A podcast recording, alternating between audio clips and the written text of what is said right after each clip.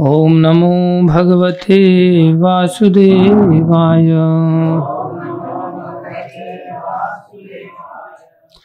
ॐ नमो भगवते वासुदेवाय।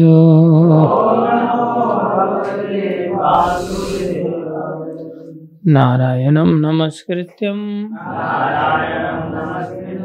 नरं चैव नरोत्तमम्। देवीं सरस्वतीं व्यासं। ततो जयमुदीरये नष्टप्रायेषु भद्रेषु नित्यं भागवत सेवया। भगवति उत्तम श्लोके भक्तिर्भवती नैष्ठिकी।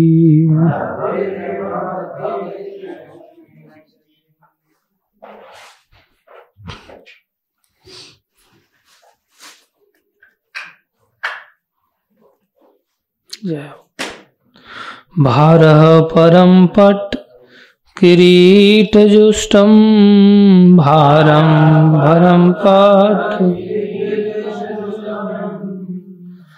अपि उत्तमाङ्गं नमन मे मुकुन्दम्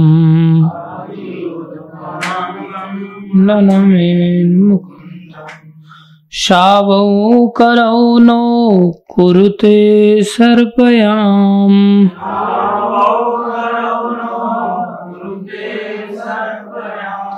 हरेर्लसत्काञ्चन कङ्कणौ वा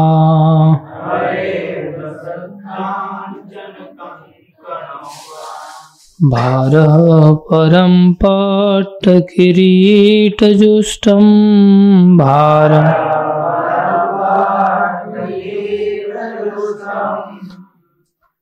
अपि उत्तमाङ्गं ननमेन्मुकुन्दम्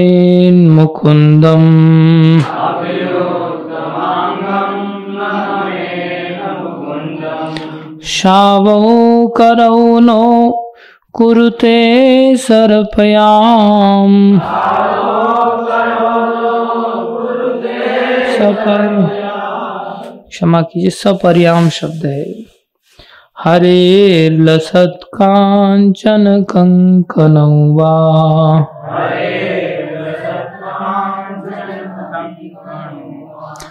भारः परं पाठकिरीटजुष्टं भारः परं पाठकिरीटजुष्ट अपि उत्तमाङ्गं ननमेन्मुकुन्दम्।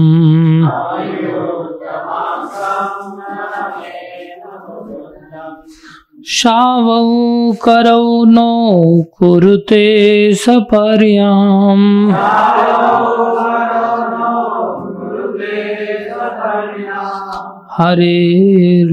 हरेर्लसत्काञ्चन कङ्कणौ वा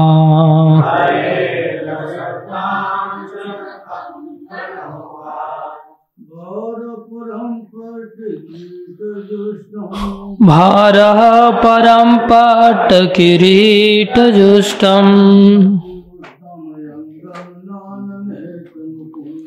अपि उत्तमाङ्गं ननमेन्मुकुन्दम्।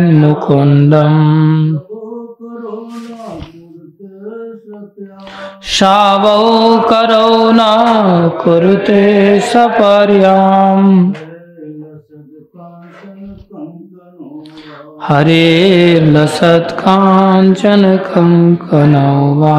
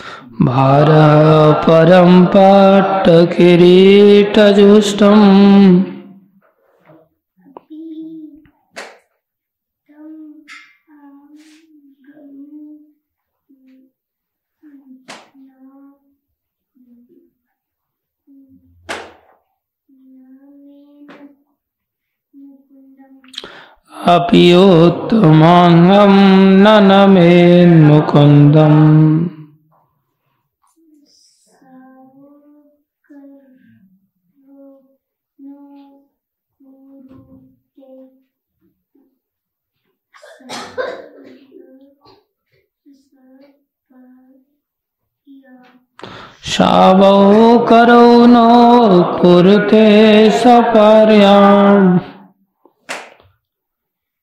हरे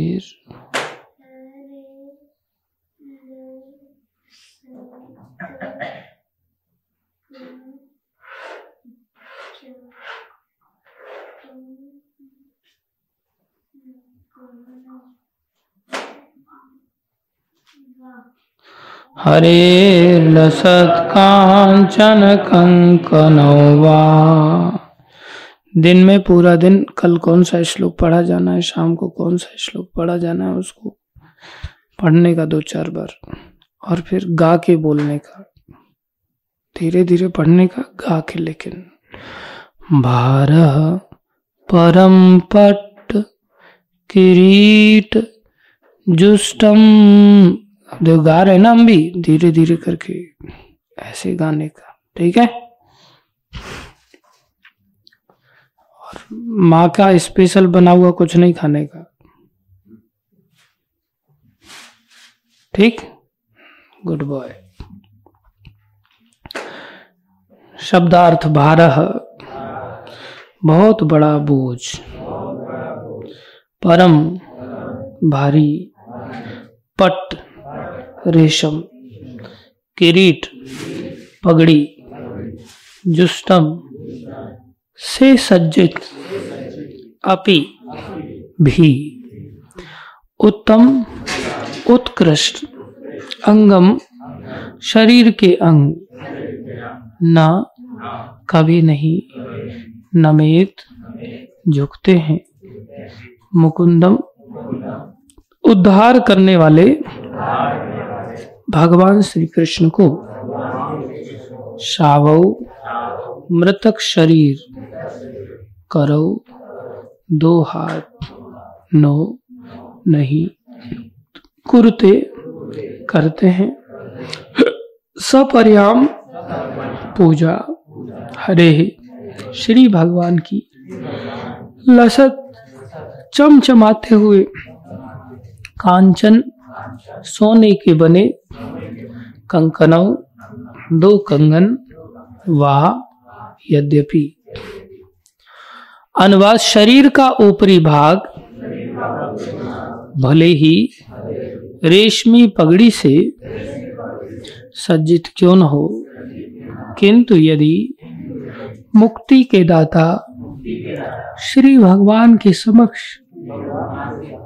झुकाया नहीं जाता तो वह एक भारी बोझ ही। है इसी प्रकार चाहे हाथ चमचमाते कंकनों से अलंकृत हों, यदि भगवान श्री हरि की सेवा में लीन नहीं रहते तो वे मृत पुरुष के हाथों की तुल्य है।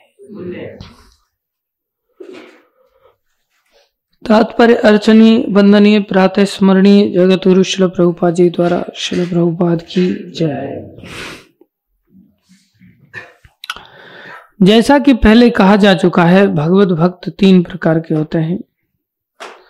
उत्तम कहा चला गया। प्रथम श्रेणी के भक्त महाभागवत। प्रत्येक व्यक्ति को श्री भगवान की सेवा में ही लगा हुआ देखते हैं। किंतु द्वितीय श्रेणी के भक्त भक्तों तथा अभक्तों में अंतर करते हैं। अतएव द्वितीय श्रेणी के भक्त धर्म उपदेश के लिए उपयुक्त हैं। और जैसा कि पूर्व के श्लोक में कहा गया है, उन्हें उच्च स्वर से श्री भगवान की महिमा का प्रचार करना चाहिए। इस श्रेणी के भक्त तृतीय श्रेणी के भक्तों या अभक्तों से, अभक्तों में से अपना शिष्य बनाते हैं। कभी कभी प्रथम श्रेणी के भक्त भी प्रचार कार्य करने के हेतु द्वितीय श्रेणी में आते हैं। किंतु सामान्य व्यक्ति को जिससे यह आशा की जाती है कि वह कम से कम तृतीय श्रेणी का भक्त तो बन जाए। यहाँ पर सलाह दी गई है कि वह श्री भगवान के मंदिर में जाए और अर्चा विग्रह के सामने झुके। भले ही वह अत्यंत धनी व्यक्ति हो या रेशमी पगड़ी या मुकुट पहना राजा ही क्यों न हो। श्री भगवान तो हर एक के स्वामी हैं, चाहे वह महान राजा तथा सम्राट ही क्यों न हो। जो लोग संसारी व्यक्तियों की दृष्टि में धनी हैं, उन्हें चाहिए कि वे भगवान श्री कृष्ण के मंदिर में जाएँ और नियमित रूप से अर्च विग्रह के समक्ष नतमस्तक हो। मंदिर में श्री भगवान की पूजनीय रूप को कभी भी पत्थर या लकड़ी का बना न माने, क्योंकि श्री भगवान अपने अर्च विग्रह अवतार रूप में अपनी शुभ उपस्थिति द्वारा पतित आत्माओं पर अतीव कृपा करने वाले हैं। जैसा कि इसके पूर्व उल्लेख हो चुका है, श्रवण विधि से मंदिर में श्री भगवान के अस्तित्व की यह अनुभूति संभव होती है। थोड़ा हिला दीजिए।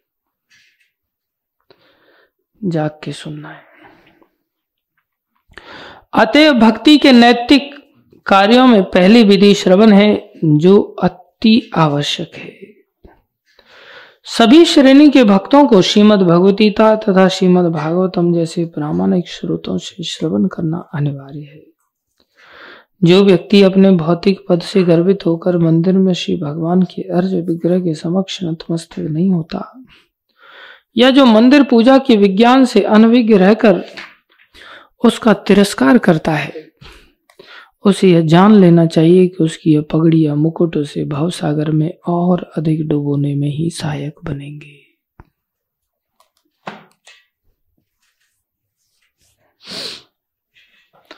समझ आ रही है आपको? समझ आ रही है?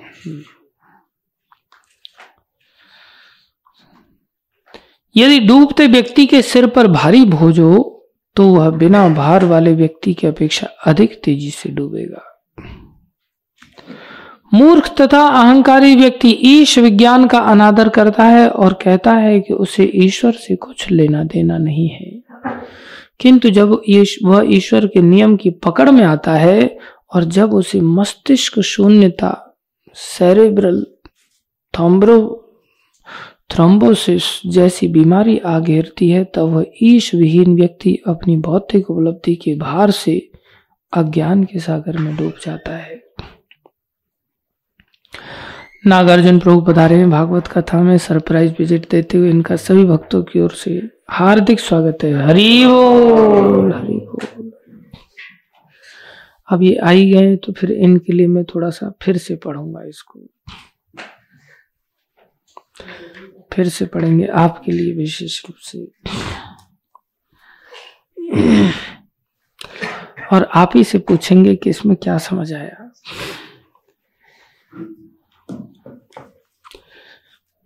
आप लोग सोच रहे होंगे इतना पढ़ने के बाद फिर से इनके लिए क्यों पढ़ा जाता है? ये विशेष व्यक्ति है, इसलिए इनके लिए पढ़ा जाता रहा जैसा कि पहले कहा जा चुका है, भगवत भक्त तीन प्रकार के होते हैं। थोड़ा इधर हो जाइए जिससे मैं आपके दर्शन कर सकूँ। हाँ। नहीं, ठीक है। तो कोने में घुस जाएँगे यहाँ ठीक है। जैसा कि पहले कहा जा चुका है, भगवत भक्त तीन प्रकार के होते हैं। प्रथम श्रेणी के भक्त महाभागवत प्रत्येक व्यक्ति को श्री भगवान की सेवा में ही लगा हुआ देखते हैं। किंतु द्वितीय श्रेणी के भक्त भक्तों तथा अभक्तों में अंतर करते हैं, अतएव ये द्वितीय श्रेणी के भक्त धर्म उपदेश के लिए उपयुक्त हैं। और जैसा कि पूर्व के श्लोक में कहा गया है, उन्हें उच्च स्वर से श्री भगवान की महिमा का प्रचार करना चाहिए। इस श्रेणी के भक्त तृतीय श्रेणी के भक्तों या अभक्तों में से अपना शिष्य बनाते हैं। कभी कभी प्रथम श्रेणी के भक्त भी प्रचार करने के हेतु द्वितीय श्रेणी में आते हैं। किंतु सामान्य व्यक्ति को जिससे यह आशा की जाती है कि वह कम से कम तृतीय श्रेणी का भक्त तो बन जाए। यहाँ पर सलाह दी गई है कि वह श्री भगवान के मंदिर में जाए और अर्च विग्रह के समक्ष झुके। भले ही वह अत्यंत धनी व्यक्ति हो या रेशमी पगड़ी अथवा मुकुट पहना राजा ही क्यों न हो। श्री भगवान तो हर एक के स्वामी हैं, चाहे वह महान राजा तथा सम्राट ही क्यों ना हो। जो लोग संसारी व्यक्तियों की दृष्टि में धनी हैं, उन्हें चाहिए कि वे भगवान श्री कृष्ण के मंदिर में जाएँ और नियमित रूप से अर्च विग्रह के समक्ष नतमस्तक हों।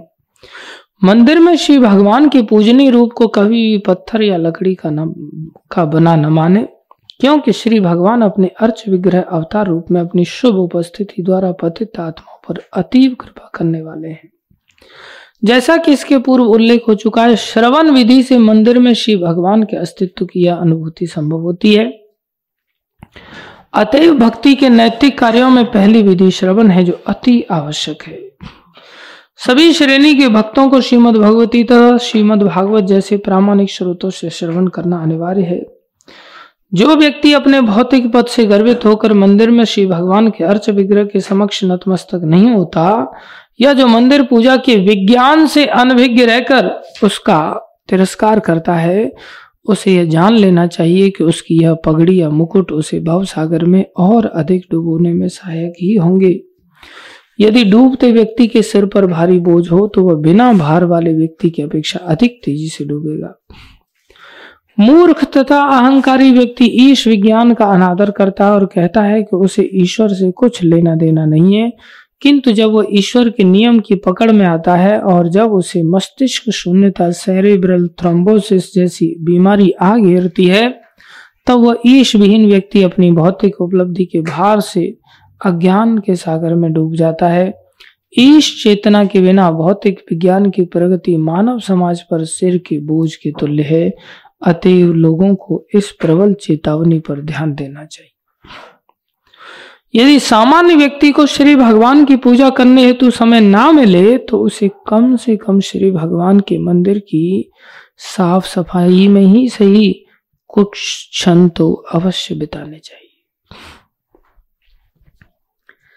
उड़ीसा के अत्यंत शक्तिशाली राजा महाराज प्रताप रुद्र यद्यपि राज्य के उत्तर दायित्व के भारी बोझ के कारण सदैव व्यस्त रहते थे, फिर भी वे वर्ष में एक बार श्री भगवान के उत्सव के समय पुरी के जगन्नाथ मंदिर की सफ़ाई अपने हाथों से करते थे। भाव यह है कि मनुष्य चाहे कितना ही महत्वपूर्ण क्यों न हो, उसे परमेश्वर की श्रेष्ठता स्वीकार करनी चाहिए। यह इस चेतना मनुष्य को उसकी भौतिक संपन्नता में भी सहायक बनती है। भगवान जगन्नाथ के समक्ष महाराज प्रताप रुद्र की अधीनता ने उन्हें इतना शक्तिशाली राजा बना दिया था कि उनके समय का महान पठान तक उड़ीसा में घुस नहीं पाया। अंत में महाराज प्रताप की प्रताप रुद्र की ब्रह्मांड के स्वामी श्री भगवान की शरणागति से भगवान श्री चैतन्य ने उन पर कृपा की इस प्रकार भले ही धनी पुरुष की स्त्री के हाथ में सोने के कंकन ही क्यों न हो, उसे श्री भगवान की सेवा अपने हाथों से करनी चाहिए।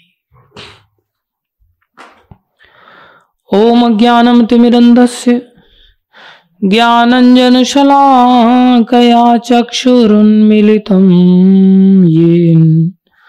तस्मै श्रीगुरुवे नमः। श्रीचैतन्यमनोभीष्टं स्थापितं येन भूतले स्वयं रूपगदा मह्यं ददाति स्वपदान्तिकम्।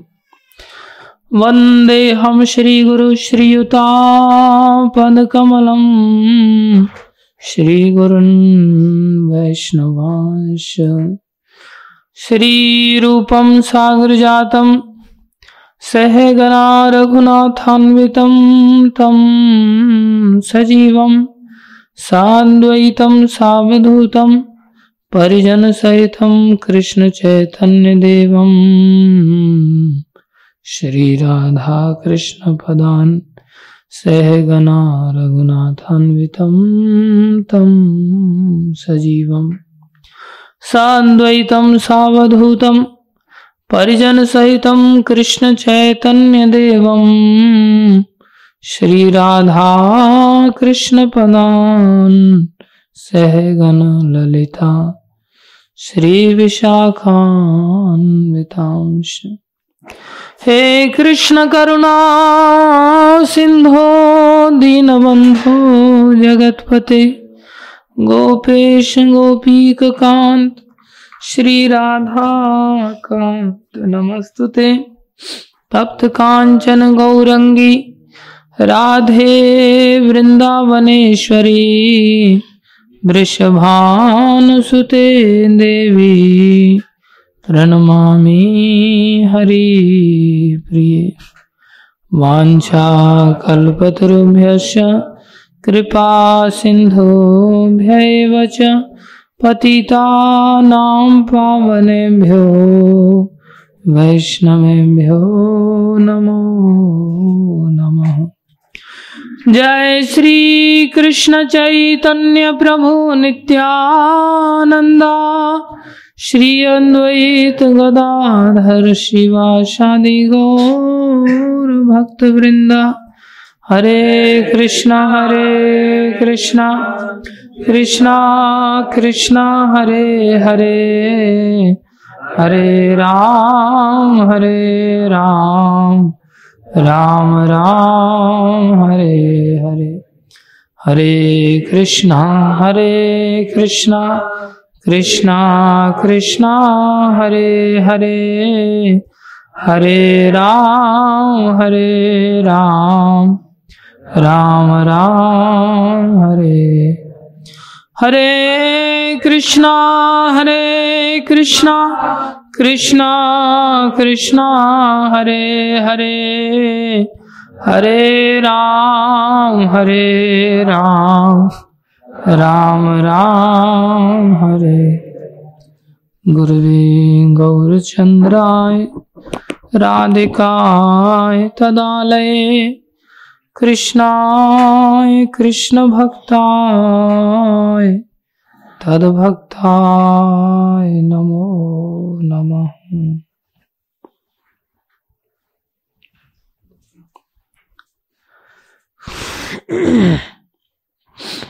हरे कृष्णा। आप सभी भक्तों का हार्दिक अभिनंदन है। स्वागत है।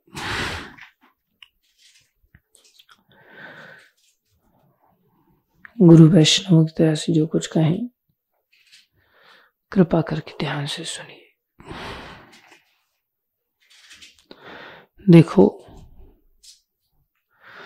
हम सभी जो जीव हैं, हमारी उत्पत्ति भगवान की तटस्थ शक्ति से होती है। इसलिए कहा जाता है, जीवेर स्वरूप होय, कृष्णेर नित्य दास। आगे क्या है? कृष्णेर तटस्था शक्ति, भेद अभेद प्रकाश। हम सभी कृष्ण की तटस्था शक्ति हैं। कृष्ण की अनंत शक्तियाँ हैं वैसे। उन शक्तियों को तीन शक्तियों में विभाजित किया जाता है। अंतरंग शक्ति, बहिरंग शक्ति और तटस्था शक्ति। अंतरंग शक्ति का भी विस्तार अनंत है। बहिरंग शक्ति का भी विस्तार अनंत है। और जो बीच की शक्ति है, तटस्था शक्ति, उसका भी विस्तार अनंत है। क्या कोई जीवों को गिन सकता है कि जीव कितने हैं? कोई नहीं गिन सकता। एक सुई की नोक के ऊपर भी इतने जीव वास करते हैं कि हम गिन नहीं सकते। सुई की नोक के ऊपर। ऐसे ऐसे सूक्ष्म जीव होते हैं।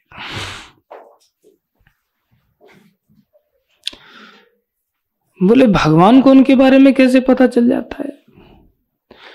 बोले, भगवान सूक्ष्मता में उनसे भी ज़्यादा सूक्ष्म है। अनुर, अनियान अणु से भी अनु भगवान है।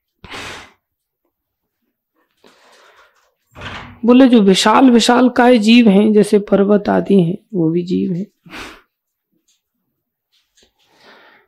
बोले, भगवान जब इतने छोटे तो इतने बड़े कैसे हो सकते हैं? उनके बारे में कैसे पता पता चलता? बोले, नहीं, भगवान उनसे भी बड़े हैं। महतो महियान। अनु से छोटे हैं और बड़े से बड़े हैं। मैं तो महियान। वो सबसे बड़े हैं, सबसे छोटे हैं। सबकी सत्ता के पीछे वही है। उनकी सत्ता के बिना किसी की भी सत्ता नहीं।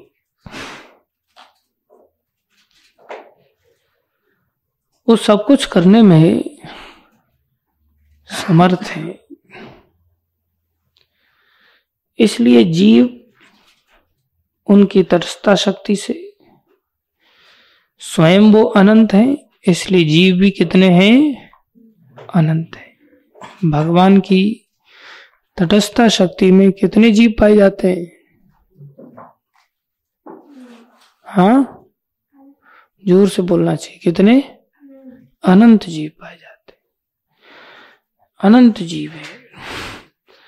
ऐसे ही भैरंगा शक्ति में जो बहिरंगा शक्तियाँ हैं, वो भी अनंत है। प्रमुख रूप से दुर्गा माता को प्रधान माना जाता है। जीवों में पहले जीव ब्रह्मा जी को प्रधान माना जाता है।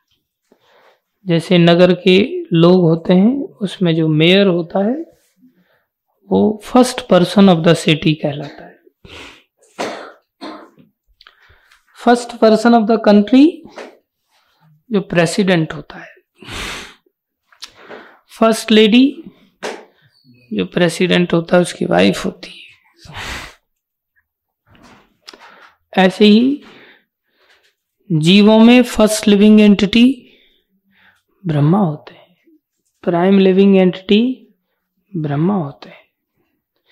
भगवान की जो बाहर की शक्ति है, जो बाहर का कंट्रोल देखती है, वो भी भगवान की अनंत शक्ति होती है।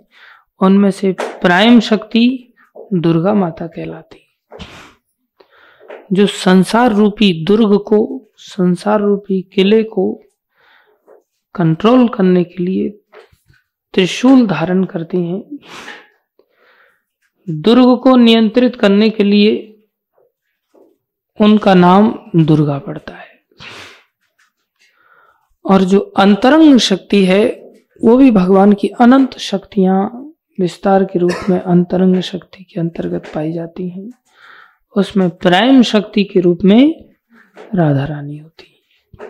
जैसे लक्ष्मी आदि हैं, ये भी अंतरंग व्यापार को ही देखती हैं, भगवान के धामों को देखती हैं और इनकी संख्या भी अनंत है। लक्ष्मी अभी अनंत है। तो उनमें प्राइम सभी के सर्वोपरि अंतरंग शक्ति की राधा रानी है। इतना समझ में आया? भगवान की कितनी शक्ति है? तीन। कौन कौन सी? अंतरंग बहिरंग तटस्थ अब इसको समझो, एक उदाहरण से, जैसे नदी है, जो अंदर का भाग नदी के अंदर जो होता है, वो नदी कहलाता है, पानी के साथ जो माना जाता है। पानी से बाहर का जो क्षेत्र है, वो भूमि कहलाता है, वो बाहर का क्षेत्र है। और बीच का एक क्षेत्र होता है, उसको तट कहते हैं। क्या कहते हैं? तट कहते हैं। तो तट एक बहुत बारीक लाइन होती है। तट क्या कहलाता है?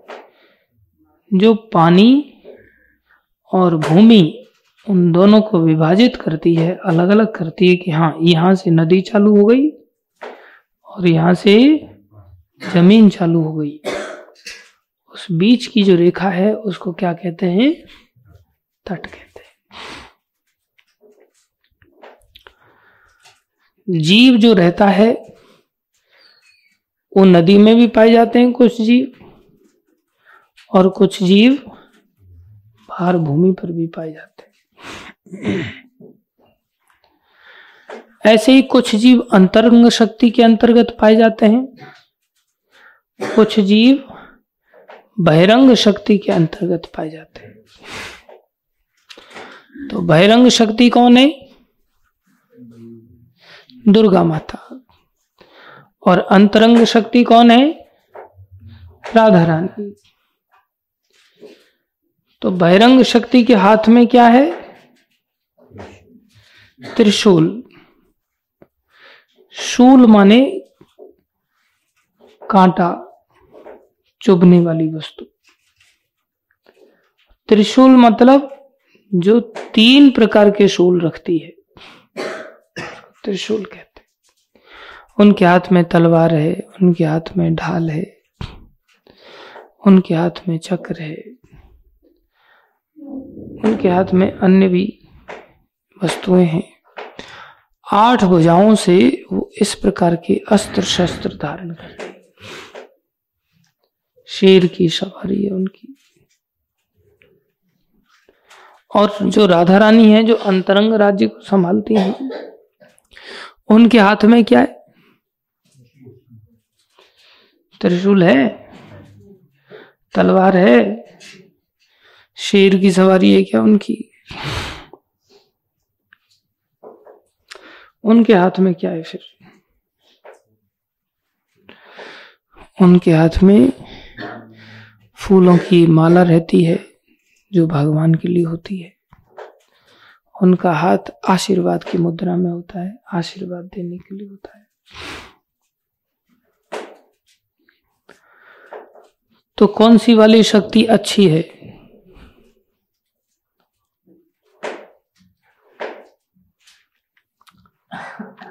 कौन सी वाली शक्ति के संपर्क में आने से आनंद आएगा?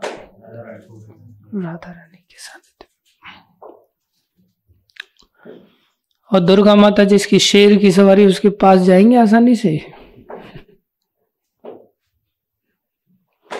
उसके हाँ मूर्ति रूप में चले जाते हैं। चलो वैष्णो देवी दर्शन करके आते हैं। इधर दर्शन करते हैं, उधर दर्शन करते हैं। पता है कि हाँ शेर निकल के आएगा नहीं बाहर। तब भले दर्शन करने के लिए चले जाए। साक्षात रूप से अगर सामने शेर हो जाए हिम्मत होगी दर्शन करने की? तो बाहर के जगत को हैंडल करने के लिए जो दुर्गा माता हैं, उनको ऐसा स्वरूप क्यों धारण करना पड़ता है? उन्होंने ऐसा स्वरूप कब धारण किया था? याद है? असुरों का संहार करने के लिए कब किया था? महिषासुर के लिए। उन्होंने ऐसा स्वरूप धारण किया था, जब कंस के हाथ से वो छूटी थी। याद है? कंस के हाथ से जब छूटी तो सबसे पहला काम वो कंस तो उनको मारने जा रहा था। कंस बोला, मूर्ख माता बोली, छोटी सी बालिका स्वरूप था। पत्थर से तो गिरी नहीं।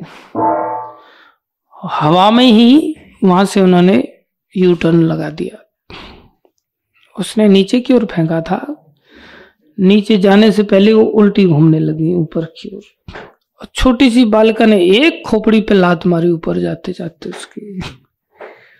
वहीं वो चक्कर आकर के घूम गया था। और खोपड़ी पे लात मार करके अपना स्वरूप दिखाया। आठ भुजाओं वाला। और फिर घोषणा किया अरे मूर्ख। तो उन्होंने ऐसा रूप क्यों दिखाया? जिससे वो थोड़ा भयभीत हो जाए, अकल आए उसको, ठिकाने लगे, थोड़ा बुद्धि ठिकाने आए। बोले, मेरी लात से ही तुम घूम गया था जब मैंने अष्टभुजा का रूप धारण नहीं किया था। तो मैंने अष्टभुजा का रूप धारण किया है। शेर की सवारी है।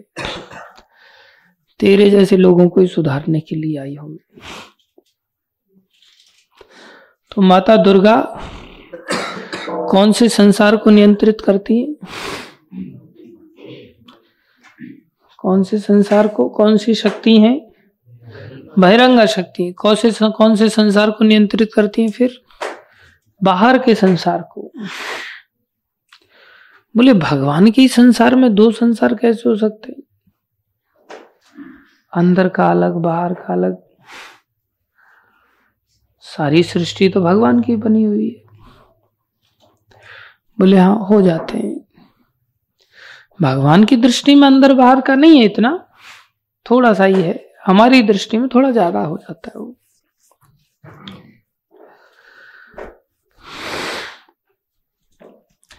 जैसे सरकार की दृष्टि में जो सरकार की जुरिडिक्शन में एरिया आता है, वो सरकार के अंदर का क्षेत्र माना जाएगा ना। और जो कैद खाना है, वो भी अंदर का ही क्षेत्र माना जाएगा। लेकिन फिर भी कैदियों को सरकार बहुत ज़्यादा फोकस नहीं कर उनको एक प्रकार से बाहर का मानती है। और कैदी भी ऐसी आशा नहीं करते कि जो सुविधाएँ अंदर के लोगों को मिल रही है, वो हमें भी मिले। कैदी लोगों को भी ये अकल होती है कि हाँ वो लोग अलग हैं जो बाहर हैं मतलब शब्दों की दृष्टि से समझने की चेष्टा कीजिए। जो अंदर है सरकार के, और हम सरकार से बाहर हैं, हमें पुलिस कंट्रोल करती है। तो अंदर बाहर का जो अंडरस्टैंडिंग है, ये हम जीवों के लिए है।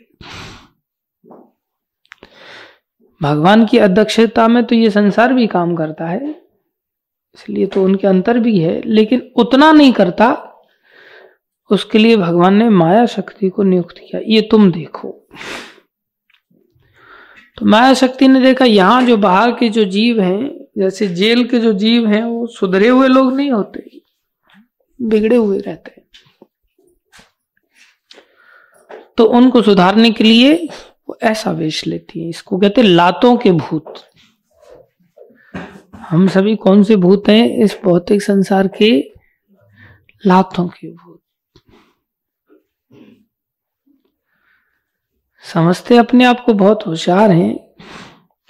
सोचते हैं कि अब तो हमने गोली दे दिया है।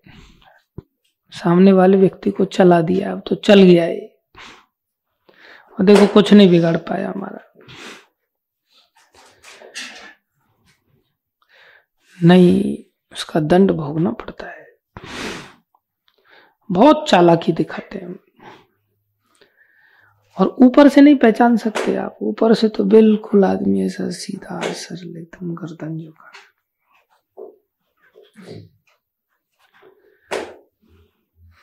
और कार्य सारे नियम तोड़ने वाले होते।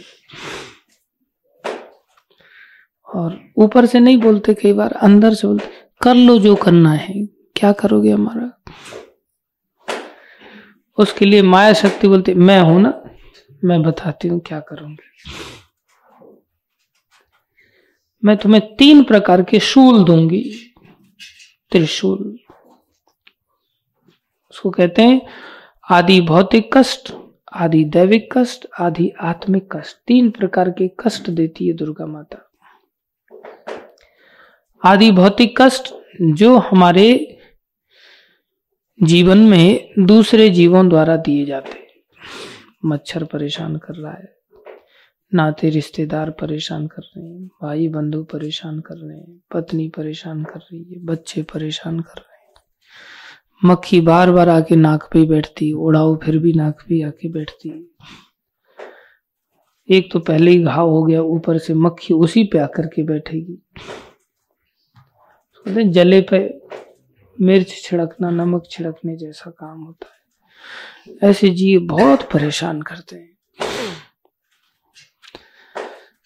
तरह तरह के जीव होते और उनको ऐसा लगता है, हम थोड़ी परेशान कर रहे हैं, हम तो ठीक कर रहे कल हम एक व्यक्ति से बात कर रहे हैं, और वो व्यक्ति से वार्ता हो रही है। बीच में एक मंदिर का भक्त बार बार बार बार बीच में अपनी टांग अड़ा रहा है, चलती गाड़ी में चढ़ रहा है। बार बार चलती गाड़ी। हम जब दो लोग बात कर रहे हैं तो तीसरे व्यक्ति को टांग अड़ाने की ज़रूरत है। तीसरा व्यक्ति बार बार ये दर्शा रहा है, वो प्रश्न कर रहा है कि आपकी नज़र में कोई सिद्ध महात्मा है? जो किसी के अंदर अगर कोई भूत प्रेत बाधा अगर घुस जाए तो उसको दूर किया जाए। तो उसने ये प्रश्न किया और तीसरा व्यक्ति मंदिर का, वो उसमें चलती गाड़ी में चढ़ा। बोले, तुमको तुमको कैसे पता चलेगा सिद्ध कौन है? अरे, तुमसे पूछ नहीं रहा है, तुम बताने वाले नहीं हो। लेना दे फिर भी चलती गाड़ी में चढ़ना। तो बोला, मैं नहीं जानता, इसके लिए तो मैं प्रभु जी से पूछ रहा हूँ कि सिद्ध कौन है? कोई है आपकी नज़र में ऐसा सिद्ध महात्मा? फिर वो घुमा फिरा करके, अरे प्रभु जी सिद्ध हैं। यहाँ तक बोला, अरे प्रभु जी सिद्ध हैं, तुम इधर उधर क्या भटक रहा है? ऐसा हो बीच बीच बीच बीच पिन मारे जा रहा है। इच्छा तो ऐसी हो रही थी कि उसी समय में अपनी सिद्धाई दिखा दूँ उसको।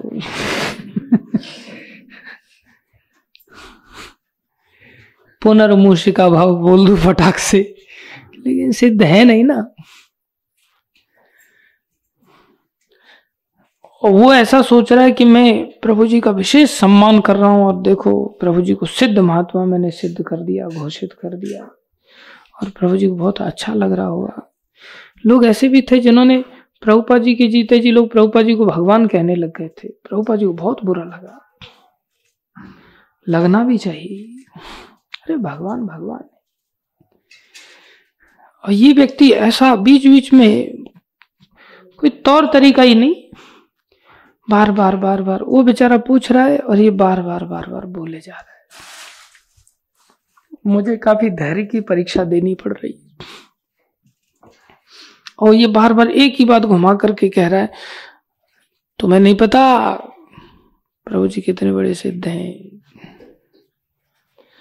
मैं सोचता हूँ, मैं इतना बड़ा सिद्ध हूँ तो पच्चीस लाख की उधारी क्यों चल रही है मेरे सर पे? फटा फटा, फटाक से सिद्धाई में सब उधारी चुक गई होती। मैं सोचता हूँ, इतना बड़ा सिद्ध हूँ तो मेरे पास एक दो ऐसे भक्त हैं, उनके ऊपर मेरी सारी सिद्धियाँ लौट लौट के वापस आ जाती हैं मेरे सर पे। उनके सामने मैं नतमस्तक हो गया हूँ, नाम नहीं बताऊँगा। लेकिन अभी भी नहीं हुआ हूँ नतमस्तक पूरी तरह से। तो मैं सोचता हूँ, मेरी सिद्धि किधर चली गई? एक ही व्यक्ति के ऊपर दिखाई देती है क्या? बाकी कहीं दिखती नहीं है क्या? वो बार बार बोले जा रहा है। मैं उसको समझाना चाह रहा हूँ, लेकिन फिर मैं सोच रहा हूँ, बाहर का व्यक्ति है, इसके सामने बेचारे को क्या बोलू? इतनी देर में खुद ही बोल पड़ा, वो दूसरा वाला बाहर का व्यक्ति, उसमें उतना धैर्य नहीं था। सहनशीलता नहीं थी उसमें। तो खुद ही बोल, आप चुप रहिए ना, बीच में क्यों बोल रहे हैं? आप चुप रहिए, बीच में मत बोलो ना, जब मैं प्रभु जी से बात कर रहा हूँ। आप प्रभु जी से भी बढ़कर हैं क्या? जब उसने बोला तो फिर वो एकदम से आज उसने बोल दिया तो मेरे को भी मौका मिल गया फिर। मैं सोचा जब इसने ही धैर्य खो दिया तो फिर मैं भी अब धैर्य धारण करके मैं तो ढूंढ रहा था कि यार इसको कहीं बुरा ना लग जाए कि प्रभु जी भक्तों के साथ कैसा हैंडलिंग करते हैं। तो फिर मैंने बोला गधे दिमाग खराब हो गया जब दो बड़े लोग बात कर रहे हैं तो तेरे को सेंस नहीं होता और बड़े ना भी हो कम से कम एक बड़ा जिससे बात कर रहा है तुम दूसरे को बड़ा ना मान रहा हो। मेरे को तो, तो इतना बड़ा मान रहा है कि मैं तो सिद्ध ही हो गया हूँ सीधा। तो सिद्ध को थोड़ा बोलने दे। हर सिद्ध तो अपनी सिद्धाई दिखाने में पीछे थोड़ी रहेगा। और मैं सिद्ध हूँ तो मैं पीछे नहीं रहूँगा भाई। तो दिखाने तो दे मेरे को कम से कम। बीच में क्यों टांग मैंने भी थोड़ा झाड़ दिया।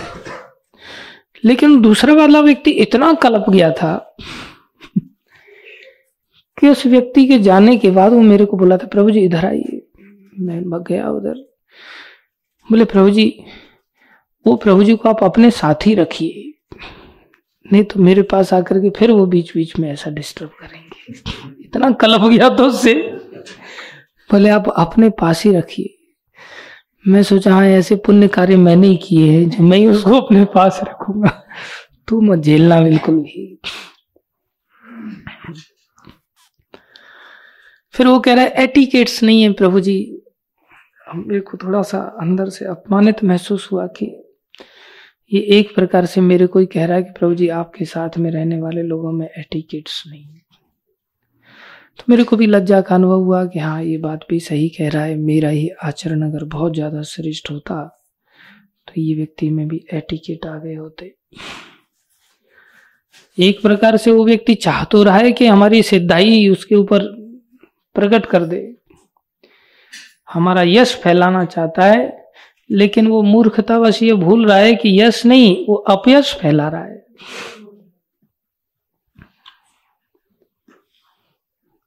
होशियार समझ रहा है अपने आप को, लेकिन सेंस नहीं है कि वो इनडायरेक्टली वो हमारा ही अपमान करके चला गया। प्रभु जी, एटिकेट नहीं है, अभी एटिकेट नहीं सिखा पाया हमें वो बात बड़ी छू करके चली गई मतलब बात सही है। फिर विचार किया, तब मन में विचार आया कि संसार के जीव हैं, भौतिक संसार के जीव हैं। बातों के भूत नहीं है। हम सभी किसके भूत हैं? आप तो है नहीं, इसलिए बोलने बोलने के लिए तैयार नहीं है ना? हम सब किसके भूत हैं? लातों के भूत हैं। तूने तो बोला ही नहीं। क्योंकि तू तो लातों से भी सुधर, सुधरता नहीं, तेरे को तो करंट देना पड़ता है इसलिए नहीं बोला ना? चार सौ चालीस। तिवारी जी जाग गए। तिवारी जी करंट आपको भी देना ही पड़ता है। हम्म। चार सौ चालीस पे आप काम नहीं करते। आपको तो ग्यारह हज़ार वाला देना पड़ता। खैर, हमें समझने वाली बात समझनी होगी। ये संसार अच्छे लोगों का नहीं है इस संसार में हम सभी गिरे हुए जीव, अच्छे जीव नहीं बहुत गिरी हुई अवस्था है। इसी कारण से माता दुर्गा को हमें हैंडलिंग करने के लिए इस प्रकार के कष्ट देने पड़ते हैं। इसको कहते हैं आदि, तीन प्रकार के कष्ट होते हैं। आदि भौतिक कष्ट, जो दूसरे जीवों से हमें मिलता है। जिसमें दूसरा जीव हमें कष्ट देने की मंशा नहीं रखता, जैसे मैंने उदाहरण लिया कि वो भक्त हमें कष्ट देना नहीं चाहता, हमें आनंदित करना चाहता है, लेकिन उसके आनंदित करने की क्रिया इतनी समझदारी वाली नहीं है उसकी आनंदित क्रिया में ही हमें क्या हो रहा है? कष्ट प्राप्त हो रहा है।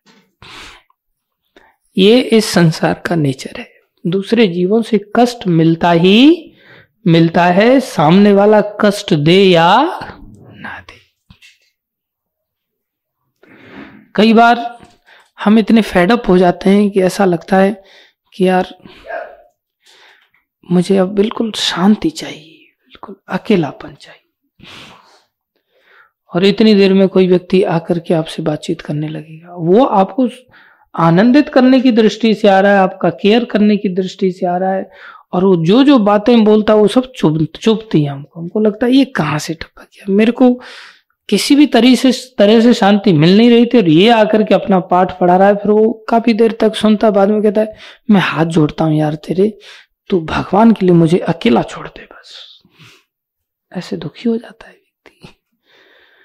तो इंटेंशनली दूसरे व्यक्ति उसे कष्ट नहीं देना चाह रहा है, लेकिन इस भौतिक संसार का नियम ही ये है कि हमें कई बार कई बार क्या ज़्यादातर कष्ट मिलते हैं।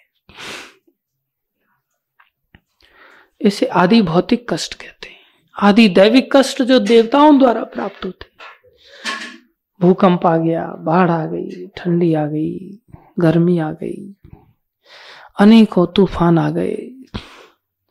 ये सब देवताओं के नियंत्रण में होते हैं। इनके द्वारा कष्ट प्राप्त होता है। तीसरा, अधि आत्मिक। हमारा ही मन, हमारा ही शरीर, हमारी बुद्धि हमको कष्ट देते हैं।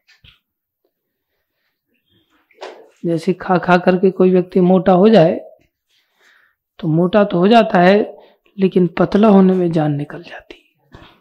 पतला होना बहुत कठिन हो जाता है। मोटापा ही उसका उसको कष्ट देता है। इस प्रकार से कितने प्रकार के कष्ट हुए? तीन प्रकार के। कौन कौन से? अधि भौतिक अधि दैविक अधि आत्मिक। ये तीन प्रकार के कष्ट किस चीज़ के सूचक हैं? ये त्रिशूल के सूचक हैं। ये माता दुर्गा के द्वारा हमें ये तीन प्रकार के शूल, तीन प्रकार के कष्ट चुभोए जाते हैं। समझ आया? कौन चुभोता इनको? बहिरंग शक्ति। कौन? बहिरंग शक्ति। क्यों बहिरंग शक्ति? हमें जैसे बहिरंग शक्ति मतलब जैसे पुलिस। पुलिस जीव को क्यों कष्ट देती है? क्योंकि जीव उसकी अंडर कंट्रोल में आ गया है। अंडर कस्टडी में कब आता है? किसी को भी पुलिस सीधा अपनी मर्ज़ी से उठा लेती है क्या? उसको अंडर कस्टडी में लेने के लिए कोर्ट में जाना होता है और कोर्ट उसके कार्यों का एनालिसिस करता है, परीक्षण करता है, तब देखता है कि हाँ इसको चौदह दिन की हिरासत में भेजना चाहिए। अंडर कस्टडी पुलिस के दे दिया जाता है उसको। कोर्ट की ओर से दिया जाता है। पुलिस ऐसे नहीं उठा लेती। कोर्ट भी गवर्नमेंट के अंदर ही काम करता है, पुलिस भी गवर्नमेंट के अंदर ही काम करती है, राजा के अंदर काम करता है। क्या हुआ? हम्म? नींद आ रही है। कोई नहीं, सो जाओ जा करके यहीं सोना है तो यहीं सो जाओ। इनकी गोद में सो जाओ प्रभु जी की। सो जाओ। तो बहिरंग शक्ति कष्ट देने के लिए है। हम तटस्था शक्ति के अंतर्गत आते हैं। अंतरंग शक्ति आनंदित प्रदान करने के लिए, आनंदमयी शक्ति है, जो राधा रानी है। जब कोई उनके अंतर्गत चला जाता है तो उसको एहलाद देती प्रहलाद, एहलाद दायने। भगवान आनंदित करते हैं प्रत्येक जीव कैसे आनंदित करते हैं? अपनी अंतरंग शक्ति के माध्यम से। तो कितनी शक्तियाँ हुई? तीन। कौन कौन सी? बहिरंग शक्ति, अंतरंग शक्ति और तटस्था शक्ति। और तीनों ही शक्तियाँ कैसी हैं? अनंत हैं। तीनों ही शक्तियाँ कैसी हैं? अनंत हैं। इसमें से बहिरंग शक्ति क्या प्रदान करती है? कष्ट। और अंतरंग शक्ति क्या प्रदान करती है? आनंद। इतना समझ आया? अभी जब अंतरंग शक्ति आनंदित करती है, बहिरंग शक्ति कष्ट देती है तो फिर तटस्था शक्ति क्या करती है?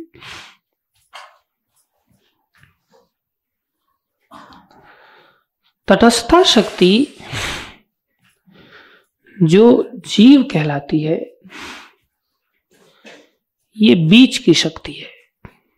और बीच की शक्ति होने के कारण इसके पास थोड़ी स्वतंत्रता होती क्या होती है? थोड़ी स्वतंत्रता होती ये चाहे तो या तो नदी के साथ आ सकती है, ये चाहे तो भूमि के साथ आ सकती है। समझ में आ रहा है? जैसे दो बहुत शक्तिशाली चुंबक हैं और उनके बीच में कोई लोहे का पीस है। लोहे का पीस चाहे तो इस चुंबक की ओर खींच सकता है, चाहे तो इस चुंबक की ओर खींच सकता है। कितना भी प्रयास करो दो चुंबकों के क्षेत्र में, वो पीस आप बीच में नहीं रख सकते। किसी भी दशा में वो थोड़ा सा भी दाएँ बाएँ जिस दिशा की ओर होगा, उसी दिशा की चुंबक उसको खींच बीच में नहीं रह सकता। प्राकट्य बीच में है, लेकिन रह नहीं सकता। ये बहुत बारीक लाइन है तट की लाइन। या तो भाग भूमि का बनेगा, या भाग नदी का बनेगा।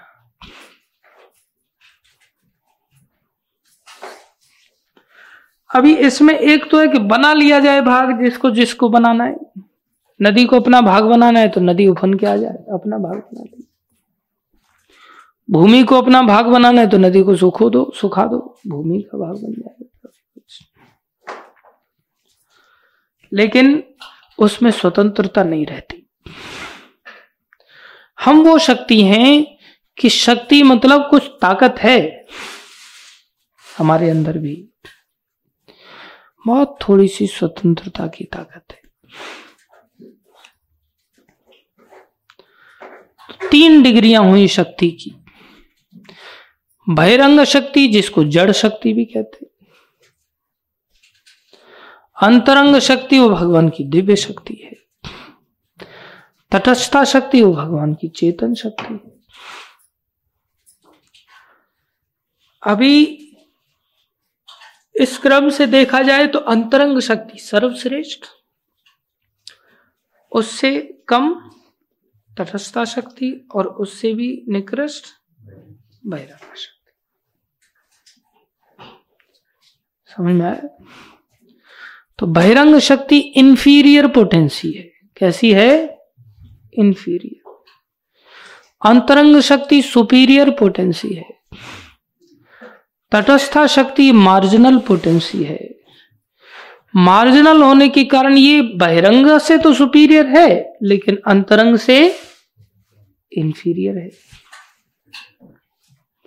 समझ आया इसलिए इसके लिए फ़ायदे का सौदा कहाँ है?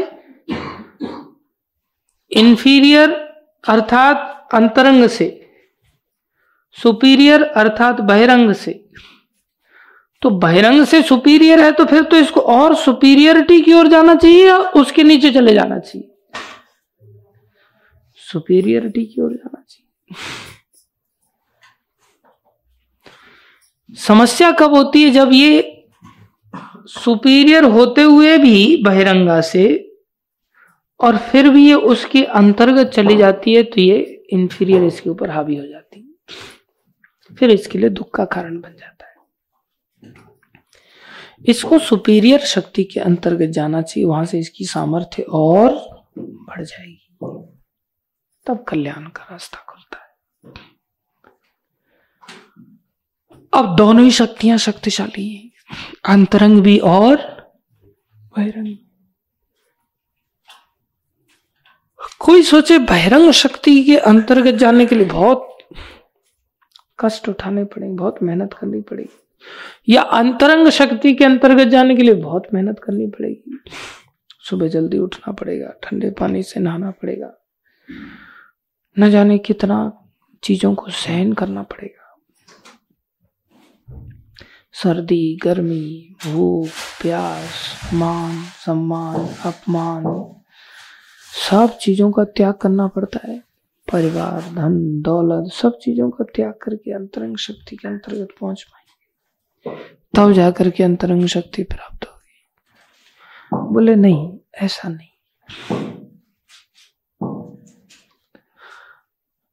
ऐसा तो जीव के अंदर सामर्थ्य भी नहीं जो ऐसा कर सके, खुद से।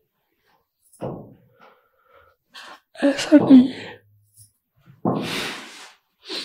होता क्या है?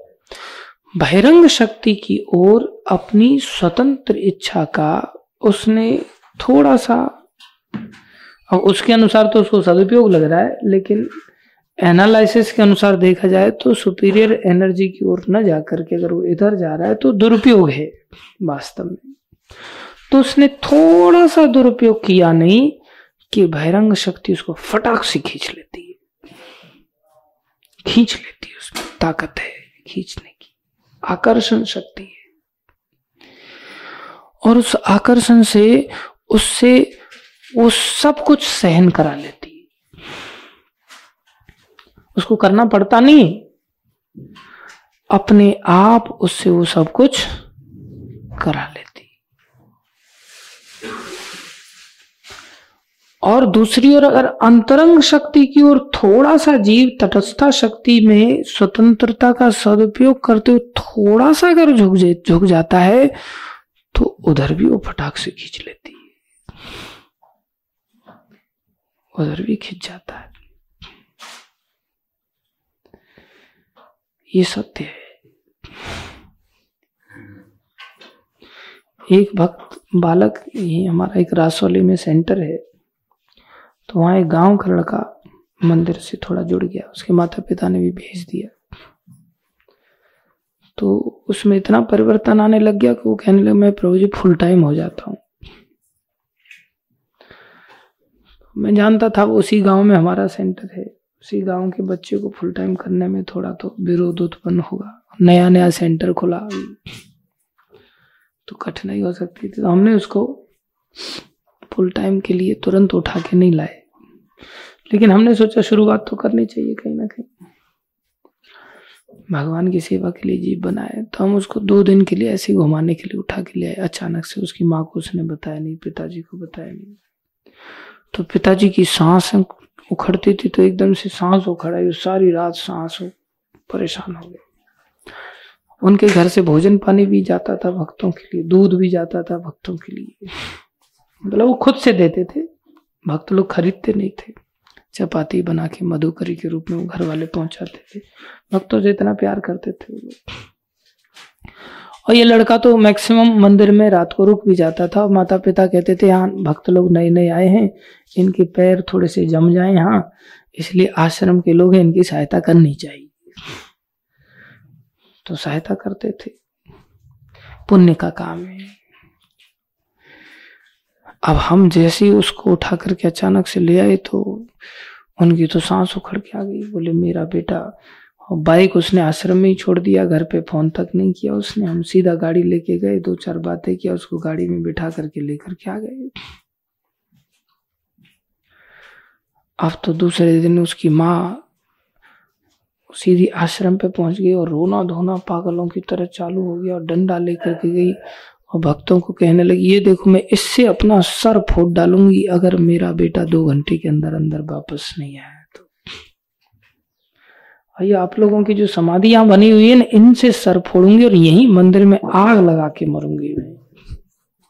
मेरा पति रात भर परेशान है और मेरे बच्चे से बात कराओ, कहाँ ले गए मेरे बच्चे को, कहाँ भगा दिया, ऐसा वैसा। फ़ोन आया उसका तो मैंने बात कराया। रोना धोना चालू हो गया। तू कहाँ चला गया? मैंने तेरे को पाल पोस के अपने पेट से जन्म दिया था। इतने बड़ा किया, तेरे को जवान बनाया। तूने मेरे को पूछा तक नहीं और तू कहाँ चला गया अचानक से? ज़रूर इन्होंने तेरे को प्रसाद खिलाया है। ये लोग मीठी गोली खिला खिला करके पता नहीं प्रसाद में क्या मिला दिया, ऐसा मिला करके खिला दिया। पता नहीं फूलों में क्या मिलाते हैं। ये लोग ऐसा चीज़ सुंगा देते हैं, समझ नहीं आता। और इन बच्चों को फिर मेरे से बात करने लगी उसकी माँ, प्रभु जी, आप ही संभालो तो मैं बात बोलो। बोलो माता। प्रभु जी, रोना धोना चालू हुआ मेरे को हँसी आने लगी। आप हंस रहे हो, मेरी जान से जा रही है, मैं मर जाऊँगी, पत्थर से सर फोड़ूँगी, या मैं डंडा लेके आई हूँ आप अपने भक्त से पूछ लो, ये देखो। मेरे को क्या पता था? मैं तो सोचती थी, चलो इन भक्तों का भला हो जाए, इसलिए मैं उसको यहाँ मंदिर में छोड़ती थी। लेकिन वो अचानक से बाइक छोड़ गया। मित्रों के फ़ोन नहीं उठा रहा है किसी के फ़ोन नहीं उठा रहा है हमसे बातचीत नहीं कर रहा आपने क्या खिला दिया क्या पिला दिया उसको? और आप लोग ऐसा ही करते हैं मतलब मैंने तो ऐसा कभी नहीं कि कहा ऐसा कभी कुछ किया नहीं। अरे यहाँ जितने भी पिल्ला रह रहे हैं ना आपके हाँ, ये सब जवान जवान पिल्लाओं को आप घेर घेर के लाते हो इधर उधर से और किसी को कहीं भगा देते हो किसी को कहीं रख देते हो किसी को कहीं रख देते हो। इनके भी माता पिताओं की ये सब बेचारे जवान जवान, नौजवान पिल्ले हैं और आपके कहने पर मैं बोला, मैं थोड़ी अब सत्रह साल, अठारह साल का बोले, ये सब जवान पिल्ले बेचारे। और आप लोग खिला देते हो, इसलिए आप ही के गीत गाते हैं, किसी को आप कहीं रख देते हो, किसी को कहीं रख देते हो, बेचारों पे कितना अत्याचार हो रहा है, यहाँ बाथरूम नहीं, टॉयलेट नहीं। फिर भी आपके एक इशारे पर ये लोग यहाँ से कहीं जाते नहीं है, यहीं पर पड़े रहते हैं। हमें दया आई इसलिए हम लोग इनको रोटी पानी खिलाते हैं, इनको दूध पिलाते हैं। अब देखती हूँ कौन मेरे घर में आकर के रोटी मांगने के लिए आता है। डंडे से टांगे तोड़ दूँगी मैं। और कोई लेके नहीं जाएगा। अब तो मैं इसको अपने इस मंदिर में भी नहीं भेजूँगी। ज़्यादा से ज़्यादा अगर करना है तो इनमें से किसी को घर पे भेज देना बस। वो दूध लेके आ जाया करेगा। इतना भी कह रही है अब कोई यहाँ देने के लिए नहीं आएगा। पहले तो हम देने भी आ जाते थे। अब अगर चाहिए तो घर पे भेजना। और मेरा बेटा किसी के संपर्क में नहीं आएगा। मैं उसके हाथों रात को रोटियाँ बना के भेजती थी, दूध भेजती थी। बेचारे भक्त लोग हैं।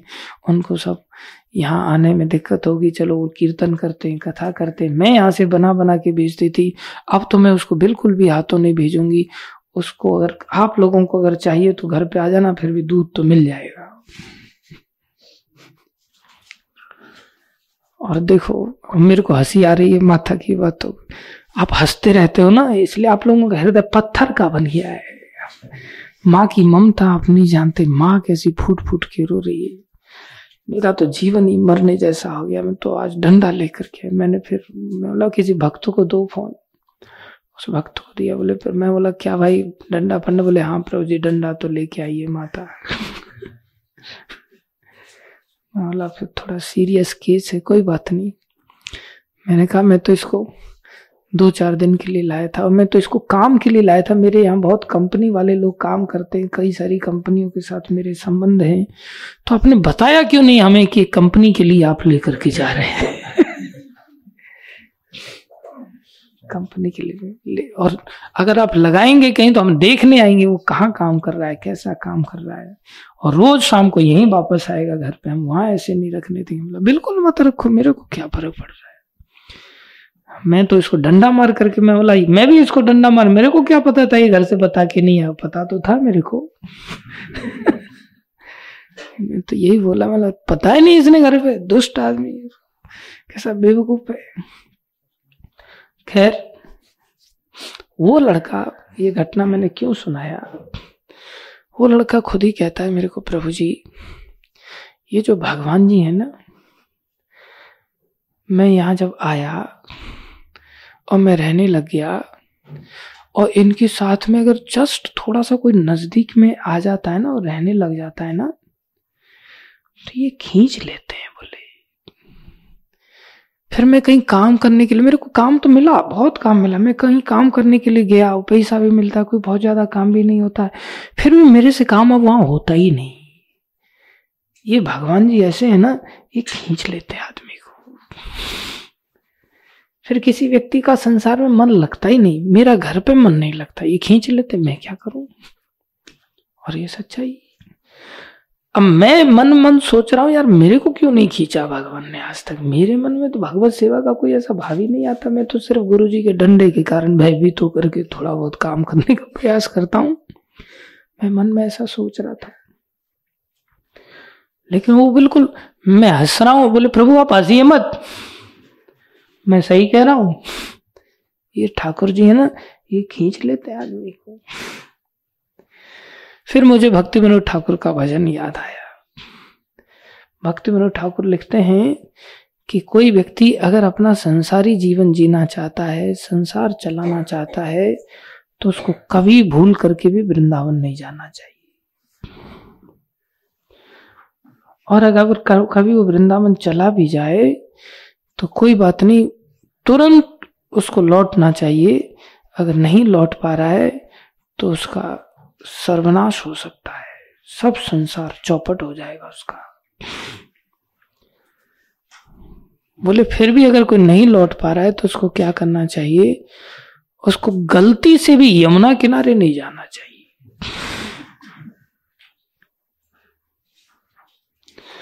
और अगर कोई गलती से यमुना किनारे चला भी गया तो उसको इधर उधर देखे बिना सीधा किनारे किनारे निकल करके वापस आ जाना चाहिए। और अगर नहीं माना और वहाँ उसने मदन मोहन मंदिर को, गोविंद देव के मंदिर की ओर देख लिया तो फिर कोई नहीं बचा पाएगा उसको। और मंदिर को अगर देख लिया और मंदिर में घुस गया और उनके त्रिभंग ललित स्वरूप को देख लिया उसने तो फिर तो मान लो अब उसके संसार के नष्ट भ्रष्ट होने की शुरुआत हो गई। बम फूटने चालू हो जाएँगे उसके घर में। एक एक करके उसके सारे रिश्ते, नाते, सब ये खा जाता है टेढ़ी टांग वाला। मोर पंख धारण किए हुए चितवन दृष्टि से जो दृष्टिपात करते हैं, उनकी दृष्टि अगर किसी को लग गई तो फिर फिर कोई उपाय नहीं। हम बहुत छोटे थे तो नगर कोट गए थे। हमारे दादी बाबा के साथ। गाँवों से यात्राएँ जाती थी, बस भर के गई थी।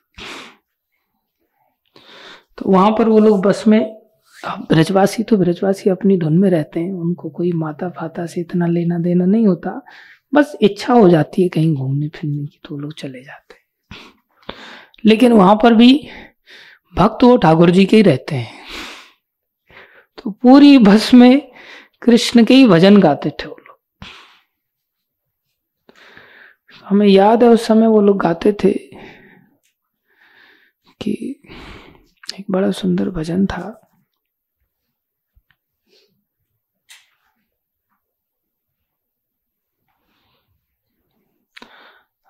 वैसे याद था और अभी जवान पे नहीं आ रहा है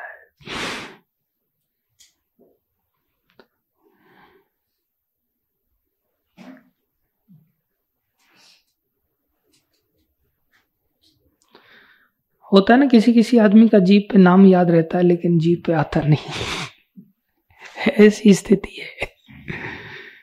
बहुत सुंदर भजन था। तो वो लोग गाते थे। उसमें यही अर्थ था कि कहीं भगवान कृष्ण की दृष्टि में मत आ जाना कोई। नहीं तो आदमी फंस जाएगा फिर। इसलिए वो अभी तो लोगों ने अलग अलग भजन बना दिए हैं मॉडर्न फिल्मी गानों की तर्ज पर। उस समय लोक गीत होते थे, जो लोकल भाषा में होते थे। लोक गीत बहुत सुंदर गीत होते थे। उसमें बहुत मरम रहता था। वो लोकगीत का भाव ये था कि कृष्ण की नज़र से ज़रूर बच के चलना, नहीं तो खींच लेते। खैर कहने का भाव क्या था? या तो हम थोड़े से डबटेल होंगे माया की ओर तो माया खींच लेगी, अपने आप कराएगी फिर ये, इसको जो कराना है। और कृष्ण की ओर अगर हम थोड़े से डबटेल हो जाएँगे तो कृष्ण खींच लेंगे। और ये भी अपने आप करा लेते जो कराना है। करना नहीं पड़ता, घबराने नहीं होता। अरे प्रभु जी, इतना वैराग्य में कैसे कर पाऊँगा? आप नहीं कर पाओगे, लेकिन ये करा लेंगे अपने आप। चिंता मत करो। अब कृष्ण की अंतरंग शक्ति तो बहुत सुपीरियर है।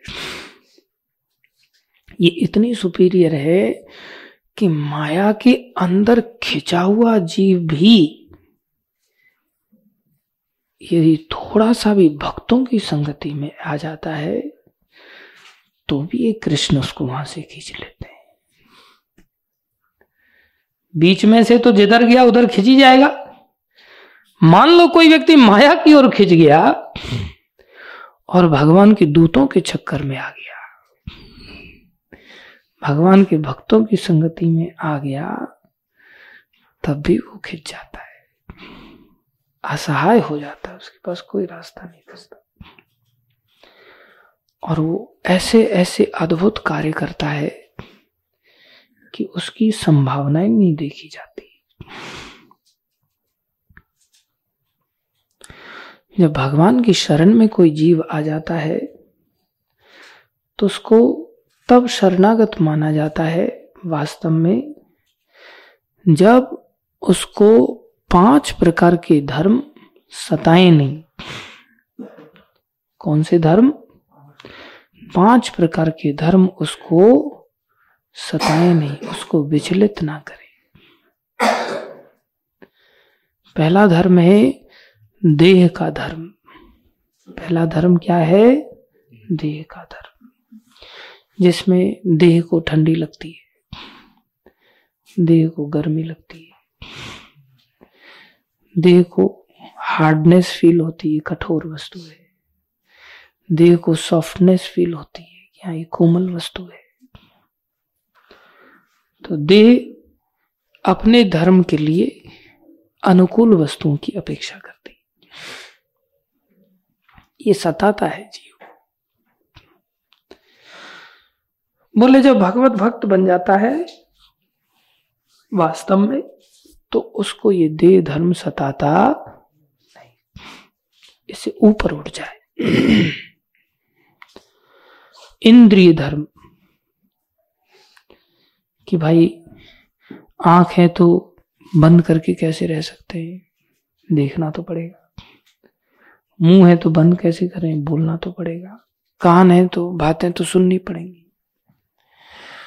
हाथ है, पाँव है, चलना, फिरना उठना, बैठना, खाना, पीना सब करना ही पड़ेगा ये कौन से धर्म है? देह के धर्म।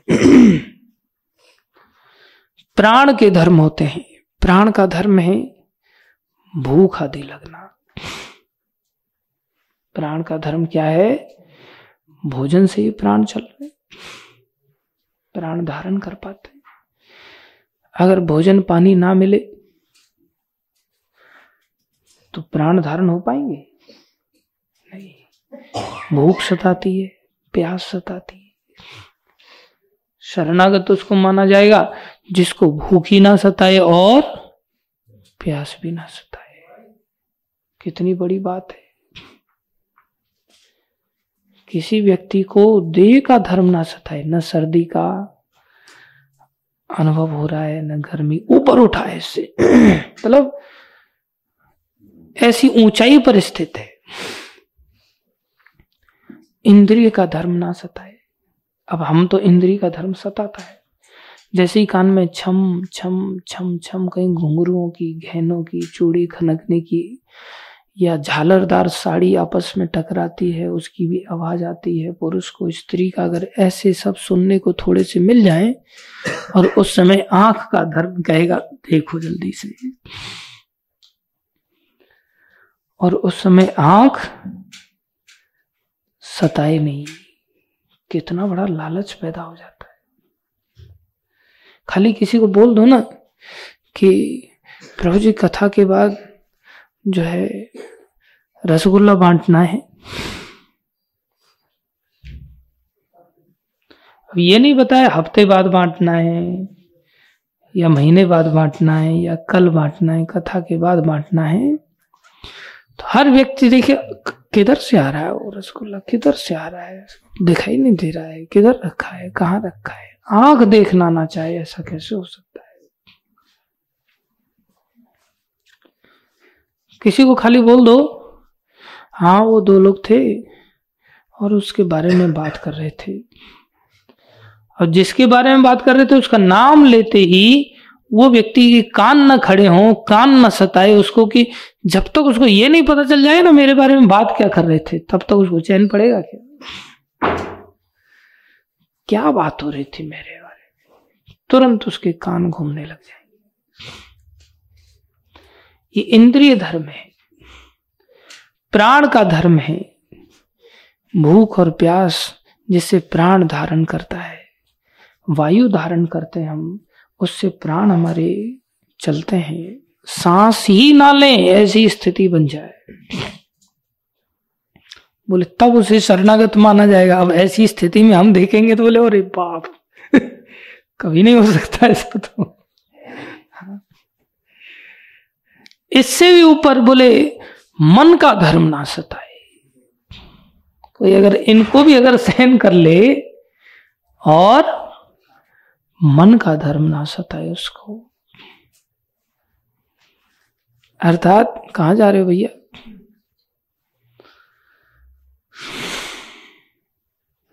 इधर खड़ा हो। कौन सा धर्म ना सताए? मन का धर्म। मन में तो इच्छाएँ कितनी उठती बाकी सब मजबूरियाँ थी। मन में इच्छाएँ उठती। पूरा आश्रम यही संभालेगा आगे चलकर।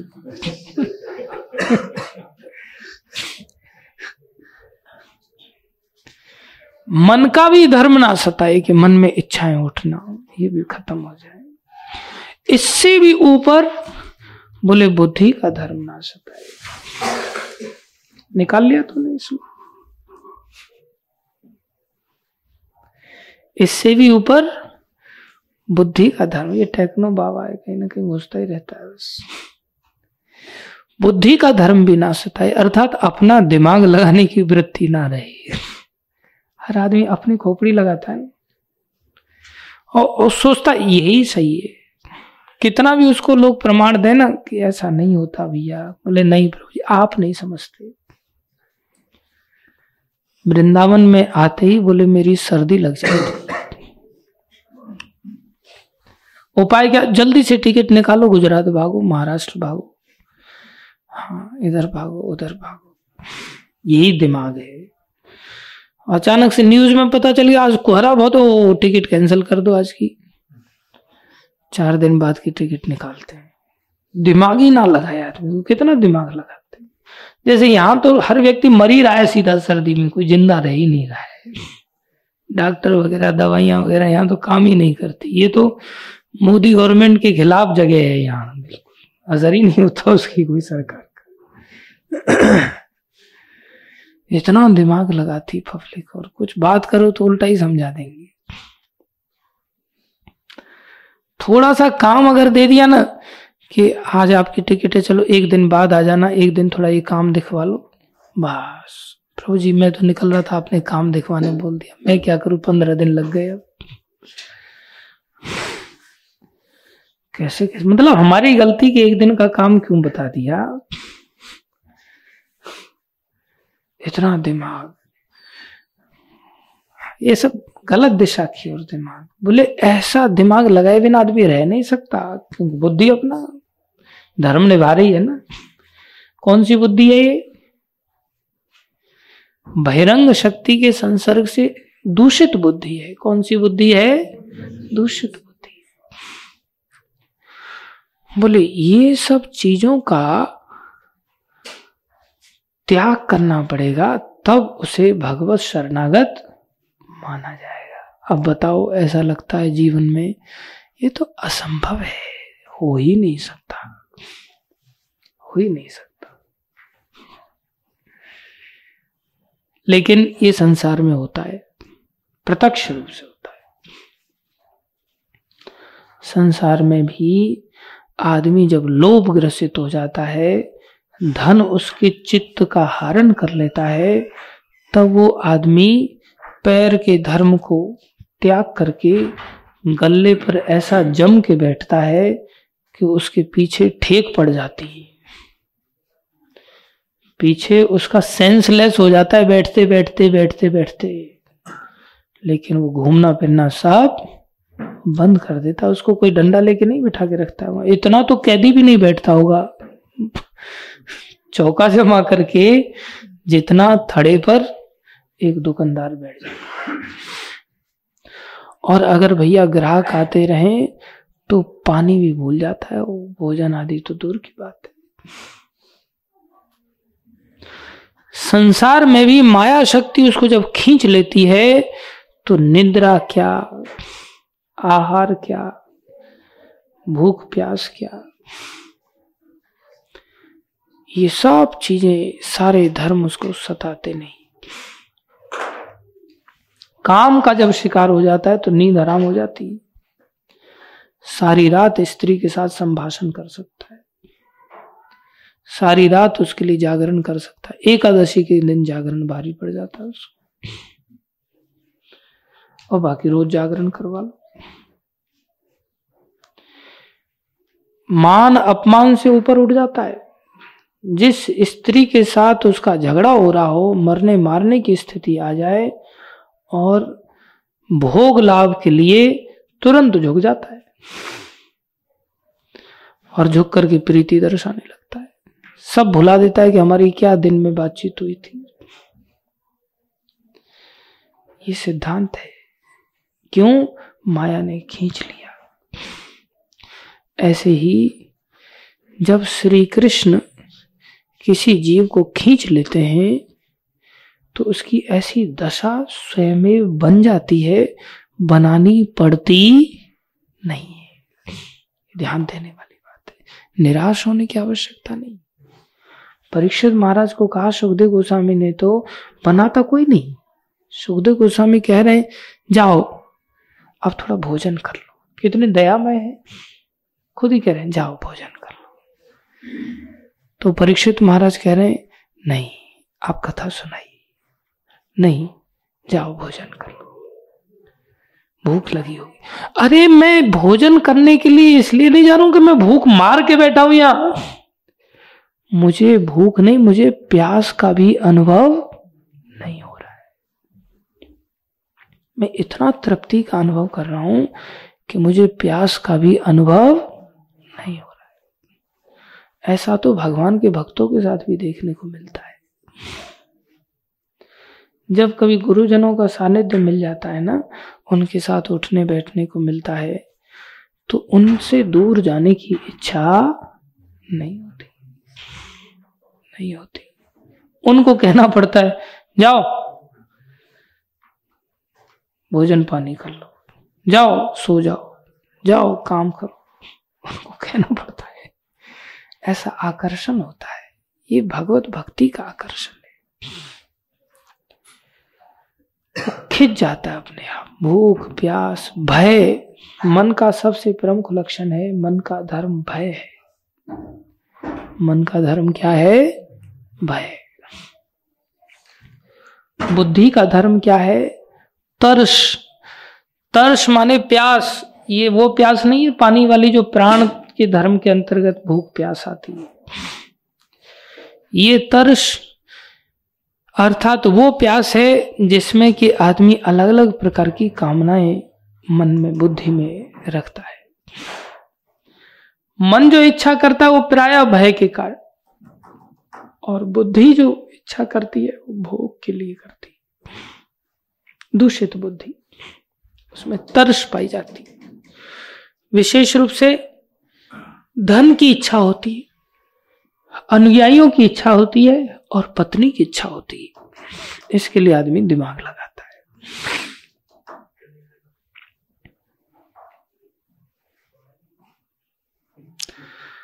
चार दिन बाद ये पहना के ही मानेगा ठाकुर जी को सीधा।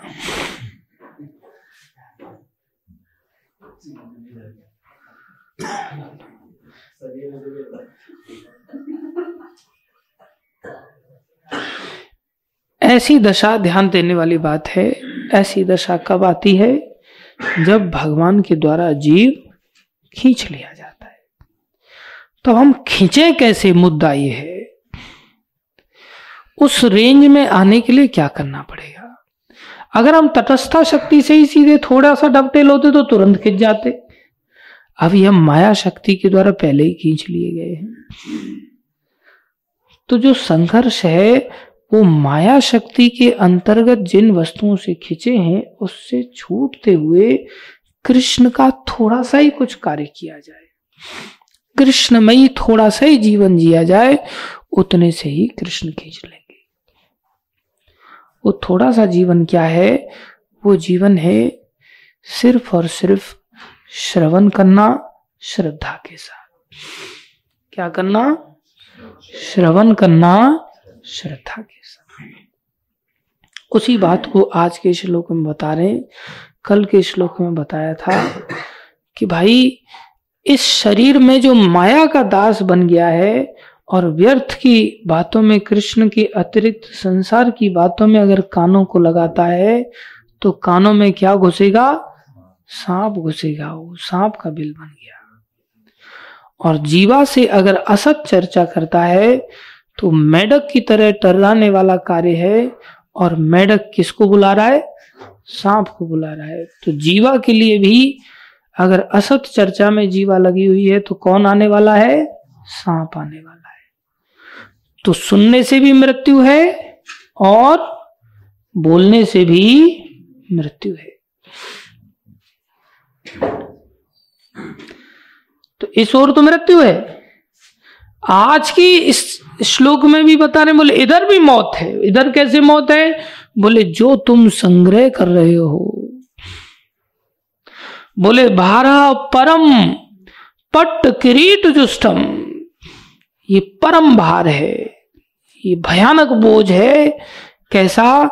जो तुमने क्रीट, कुंडल आदि, जो मुकुट आदि धारण किया है जो संसार में तुमने जो सत्ताएँ पाई है ना कि मैं इस मकान का मालिक हूँ, मैं इस पत्नी का पति हूँ, मैं इस बच्चे का बाप हूँ।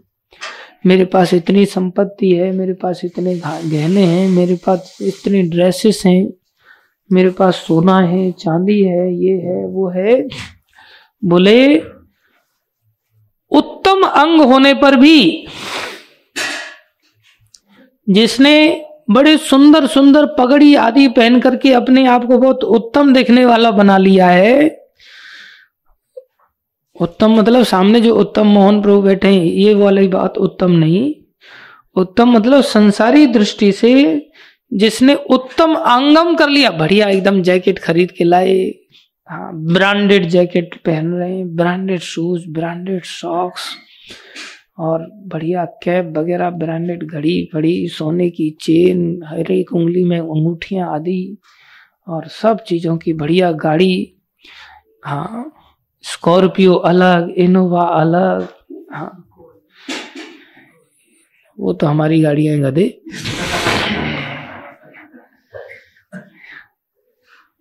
ईसुजू अलग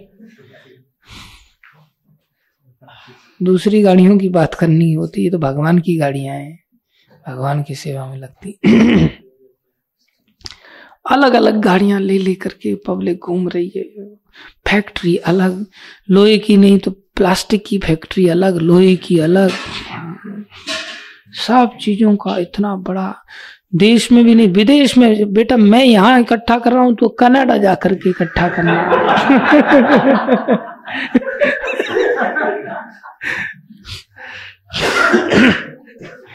और एक और से टिकट टिकट निकाला जा रहा है बेटे का। एक और से उसको सारी सुविधाएँ दी जा रही है और प्रभु जी को कहा जा रहा प्रभु जी आप उसको रोक लो, रोक सकते हो तो। आप उसको रोको, मैं धक्का मार रहा हूँ उसमें। तो बेटा, प्रभु जी की बातों में नहीं आना तो जा कहना जा तू तो कुछ करके दिखा, समाज में कुछ कर। तो बोले भार परम पट किरीट जुष्टम अपि उत्तम अंगम उत्तम अंग बड़ा समाज में बोलबाला हो गया, बड़े, ये बड़े महान है, बड़े धन, धनाढ़ परिवार के लोग इनका तो पूरे हाँ आरा में ही नहीं परा में भी चलता आर पार सब जगह पे इनकी सत्ता चलती है। यहाँ से देखो, सब जगह पे सब जी हजूरी करते, सम्मान करते। लेकिन न नमेत मुकुंदम, अगर वो भगवान के श्री चरणों के सामने नमेत, नतमस्तक नहीं होते, झुकते नहीं, बस इतना सा काम करना है। क्या करना है? झुकना झुकना ही श्रद्धा है। झुकना ही क्या है? श्रद्धा झुकने का मतलब नहीं है, नहीं नहीं, प्रभु जी, आप नहीं समझते, उल्टा ही समझा रहे ऐठ है एक मन में, एक अहंकार की ऐठ है। बोले, भैया ये किसकी दशा है? बोले, वो मुर्दा बन गया। अकड़ तो मुर्दे के अंदर होती है। जो ज़िंदा होता है, उसमें अकड़ नहीं होती। शावऊ करऊ न कुरते सपर्याम। हम्म। बोले, उसके कर, उसके हाथ, चाहे लसत कांचन कंकन। सुंदर एक होता है सोने के कंगन एक होता, चमकते हुए सोने की कंगन। बिल्कुल ऐसा बढ़िया ट्वेंटी फोर कैरेट घिस घिसा करके ऐसा तैयार किया गया कंगन कि शेड फीका नहीं पड़ा उसका चमक रहा है। ऐसे हाथों से युक्त अगर किसी का शरीर है, उत्तम अंग नज़र आ रहा है, बोले फिर भी वो मुर्दा है शाब मौत है। बोले, कैसे मुर्दा कहेंगे उसको? बोले, वो भार के कारण डूब जाएगा संसार में। डूब के मरेगा। इसलिए जितना भी ज़मीन, जायदाद, फैक्ट्री, गाड़ी, घोड़ा, संतान, पत्नी, धन, दौलत, मान, प्रतिष्ठा, सबका त्याग करके श्रद्धा के साथ भगवान का श्रवण करना चाहिए। प्रभुपा जी यहाँ लिख रहे हैं कि जो भगवान की सपरियाम अर्थात सेवा में नहीं लगता। प्रभुपा जी तात्पर्य में लिख रहे हैं, बहुत बड़ी बात। जैसा कि इससे पूर्व उल्लेख हो चुका, श्रवण विधि से मंदिर में श्री भगवान के अस्तित्व की यह अनुभूति संभव होती है। अब हम भगवान के सामने क्यों नहीं झुकते? भगवान को पत्थर का मानते भगवान के मंदिर में सेवा नहीं करते क्योंकि अनुभूति नहीं और अगर भगवान की अनुभूति होने लगी तो अपने आप ही झुकेंगे, कहना नहीं पड़ेगा। ये अनुभूति कैसे होगी? केवल श्रवण से होगी। कैसे होगी? केवल श्रवण से श्रवण करना पड़ेगा बस। श्रद्धा के साथ सुनो बस, इतना भी नहीं कर सकते क्या? ये स्वतंत्रता का सूचक है। हमें जो तटस्था शक्ति होने के कारण जो स्वतंत्रता दी गई है, इस स्वतंत्रता को अगर हम सदुपयोग करना चाहते हैं तो आपको पहाड़ तोड़ने की ज़रूरत नहीं है। स्वतंत्रता कोई कितना भी गिरा हुआ नहीं है, आज भी गिरी हुई क्रियाओं में लगा हुआ है। अपि चेत सुदुराचारो। दुराचार अभी भूतकाल का नहीं सिद्ध हो रहा है, यहाँ वर्तमान में दुराचार में लगा हुआ है। इसलिए कभी किसी के दुराचार से भी घृणा नहीं करनी चाहिए कि ये ऐसा होकर कि ये भक्त कहाँ है? नहीं, अगर वो श्रवण में लगाए ना तो निकल आएगा। अनुभूति अवश्य होगी उसको। किसी भी दुराचार से कभी घृणा नहीं करनी चाहिए। कोई भी है।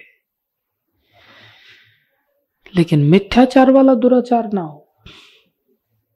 विवशता वाला दुराचार स्वीकार है। लेकिन श्रवण विधि के साथ अन्यथा दंड भोगना पड़ेगा उसको कभी नहीं निकल पाएगा। श्रवण इतना शक्तिशाली है, हरे कृष्ण। श्रवण इतना शक्तिशाली है, इतना शक्तिशाली है कि इससे बढ़कर और कुछ भी नहीं। ये श्रवण विधि बहुत निष्ठा के साथ अपनानी चाहिए। हम उस बच्चे को क्यों कह रहे थे, तू यहीं सो जा? बोले, श्रवण करते हरे कृष्ण, धन्यवाद। श्रवण करते करते नींद भी आए तो भी वहीं पर सो जाओ। अगले जन्म में जागते हुए पैदा होंगे। एक अभ्यास पड़ेगा, एक संस्कार पड़ेगा। इसलिए श्रवण का कभी त्याग नहीं करना चाहिए। अगर शीघ्र अगर चाहते तो नित्य श्रवण करना चाहिए। उसी से मंगल होगा। तो ये तीसरी मौत है, जो डूबने के माध्यम से होने वाली है। अगर हमने संसारी इन सब चीज़ों को ग्रहण किया तो ये भार बढ़ाएँगी, और भार बढ़ने पर जीव जल्दी डूबता है। उपाय क्या है? उसको कम से कम तीसरी कैटेगरी का भक्त बनना चाहिए, जो संसार में प्राय लोग नहीं होते। तीसरी कैटेगरी का, तृतीय कोटि का भक्त बनने के लिए उसको इतना करना चाहिए कि इतना उसको नतमस्तक होके भगवान के चरणों में प्रणाम अर्पण करना चाहिए और भगवान की पूजा अर्थात सेवा करनी चाहिए। दो काम करने चाहिए, सेवा और प्रणाम। और ये भी नहीं कर सकता तो उसको श्रद्धा के साथ सुनना चाहिए। बस। धन्यवाद सभी भक्तों का धैर्य पूर्वक श्रवण करने के लिए। भागवत महापुराण की जय, जगत गुरु श्री प्रभुपाद की जय, श्री गुरु महाराज की जय, अनंत कोटि वैष्णव वृंद की जय। आप सब भक्तों की जय। किसी को कुछ बुरा लगा हो तो माफ़ करना भाई।